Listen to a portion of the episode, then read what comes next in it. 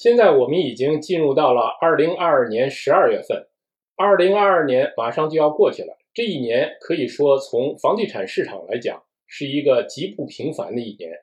人们对房价走势的预期从年初的极度乐观到年中的极度悲观，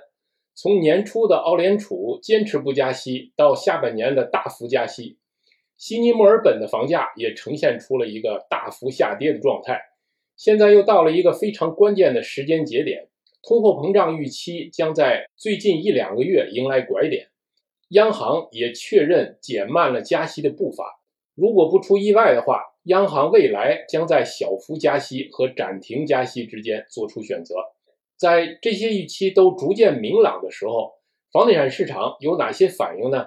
今天我们就来看一看 CoLogic 刚刚发布的十一月份的房价数据，看看从中是否能够发现一些房价趋势的变化，使我们能够更好地理解当前的房地产市场。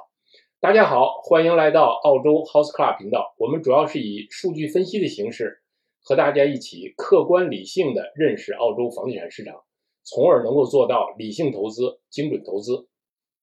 我们大家看到，这就是这一份 CoLogic 刚刚发布的十一月份的房价数据。在十一月份，全国的住宅价格下跌了百分之一。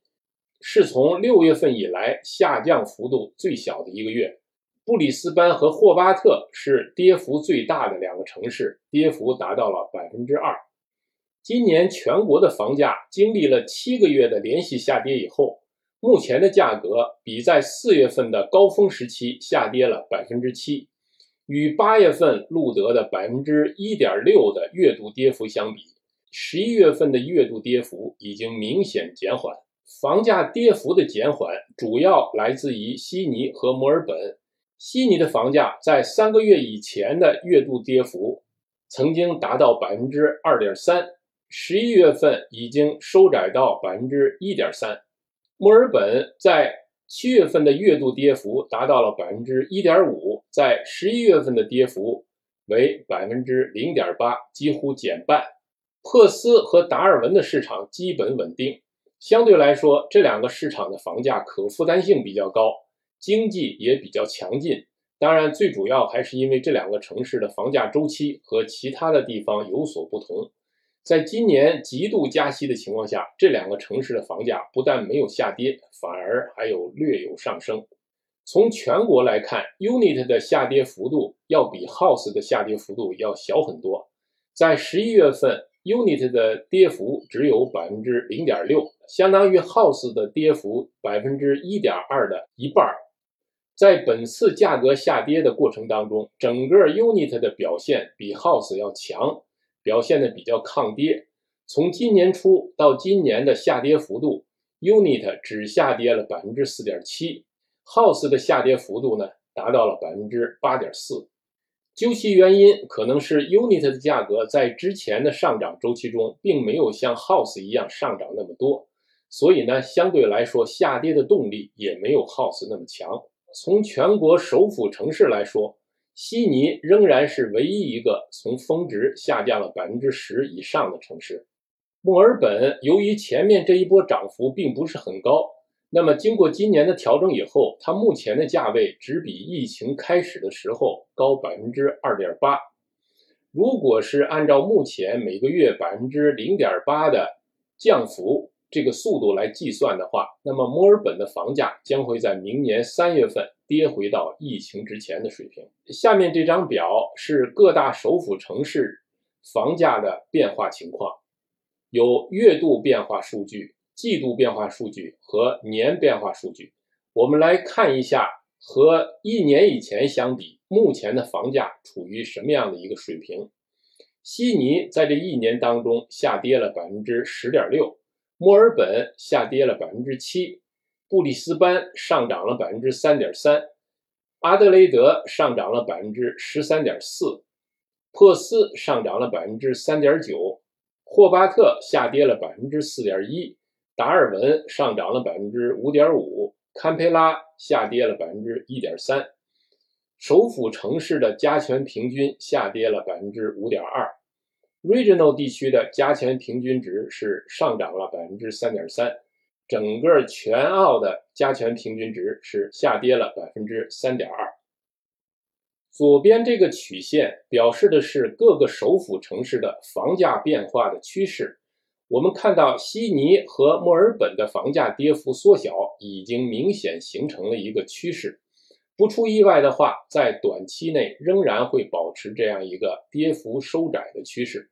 布里斯班和阿德雷德目前还没有出现明显的跌幅放缓或收窄的状况。从右边这张图表，我们主要来看两项指标，一项就是靠左边的这个黄框以内，说的是从疫情开始以后的那个谷底到上升以后的最高点，这个涨幅一共是多少？我们记得在疫情开始以后，全国的房价呢曾经经历过一个下跌的过程，从谷底到峰值，悉尼一共上涨了百分之二十七点七。墨尔本上涨了百分之十七点三，布里斯班上涨了百分之四十二点七，阿德雷德上涨了百分之四十四点七，珀斯上涨了百分之二十五点九，霍巴特上涨了百分之三十七点七，达尔文上涨了百分之三十一点一，堪培拉上涨了百分之三十八点三。右边这个红框是自今年最高点到十一月份一共下跌了多少？那么悉尼呢，一共下跌了百分之十一点四，墨尔本下跌了百分之七点一，布里斯班下跌了百分之八点一，阿德雷德下跌了百分之零点九，珀斯下跌了百分之零点七，霍巴特下跌了百分之七点六，达尔文下跌了百分之零点六，堪培拉下跌了百分之六点五。这张图表显示的是在不同的地区过去一个月。三个月和过去十二个月的房价表现，从这张图上呢，我们可以找一找有哪些地区在这一年以来，直到目前始终是表现比较好的。我们可以找到两个部分，其中第一个部分呢是西澳的 regional 地区和南澳的 regional 地区，一直到十一月份，房价的表现都是非常好的。另外一个部分呢，就是西澳的珀斯。和南澳的阿德雷德，其中阿德雷德从三个月以前才开始下跌。当然，这些过去表现好的区域呢，并不代表未来也会表现很好。我们在这儿呢，不是推荐任何地方去买房。我们经常说，市场当中呢有市场。如果要投资的话呢，还需要针对具体的 suburb 具体的分析，甚至于一个 suburb 里边呢，还会有不同的区块。所以说，只根据这些图表或者简单的数据去选择投资地点的话是不可靠的。我们看下一页，左边这张图表示的是新增的房屋上市量的趋势变化。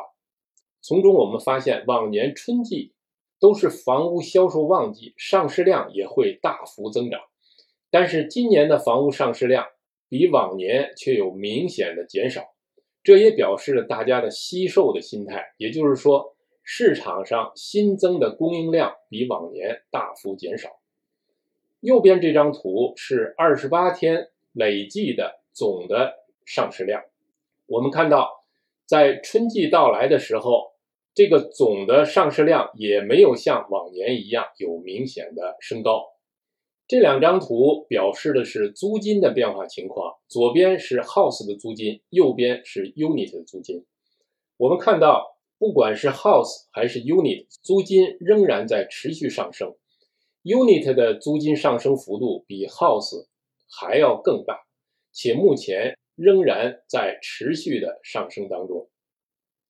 虽然 house 和 unit 的租金仍然在上涨，但是上涨幅度呢都已经开始减缓。从首府城市的季度租金涨幅来看，在七月份的涨幅达到了百分之三点一的高峰。最近在上个季度降低到了百分之二点五，其中 house 租金增幅的减缓比 unit 更加明显。随着租金的不断升高，那么租金的可负担性呢，也已经越来越成为问题。租客可能会越来越多的选择去租住高密度住房，也就是 units。随着近几个月房价的下跌和租金的上涨，租金回报率已经开始不断的上升。首府城市的租金回报率已经从二月份的最低点百分之二点九六回升到十一月份的百分之三点五，与十年以来的平均水平百分之三点六七只有十七个百分点的差距。Regional 地区的租金回报率也由四月份的最低点百分之四点四回升到了十一月份的百分之四点四三。这份报告也给出了各个地区的涨幅排名，比如大悉尼地区、大墨尔本地区、大珀斯地区、大侯巴特地区，以及各个首府城市和 regional 地区的 house unit 在一个月、一个季度和一年以来的房价变化情况，这里就不详细讲了。如果大家感兴趣的话，可以从视频下方的链接去下载这份报告的 PDF 文件。以上就是我们介绍的这一份 Collogic 发布的十一月份的房价报告，希望对各位了解澳洲的房地产市场趋势有所帮助。欢迎点赞订阅，谢谢您的收看，再见。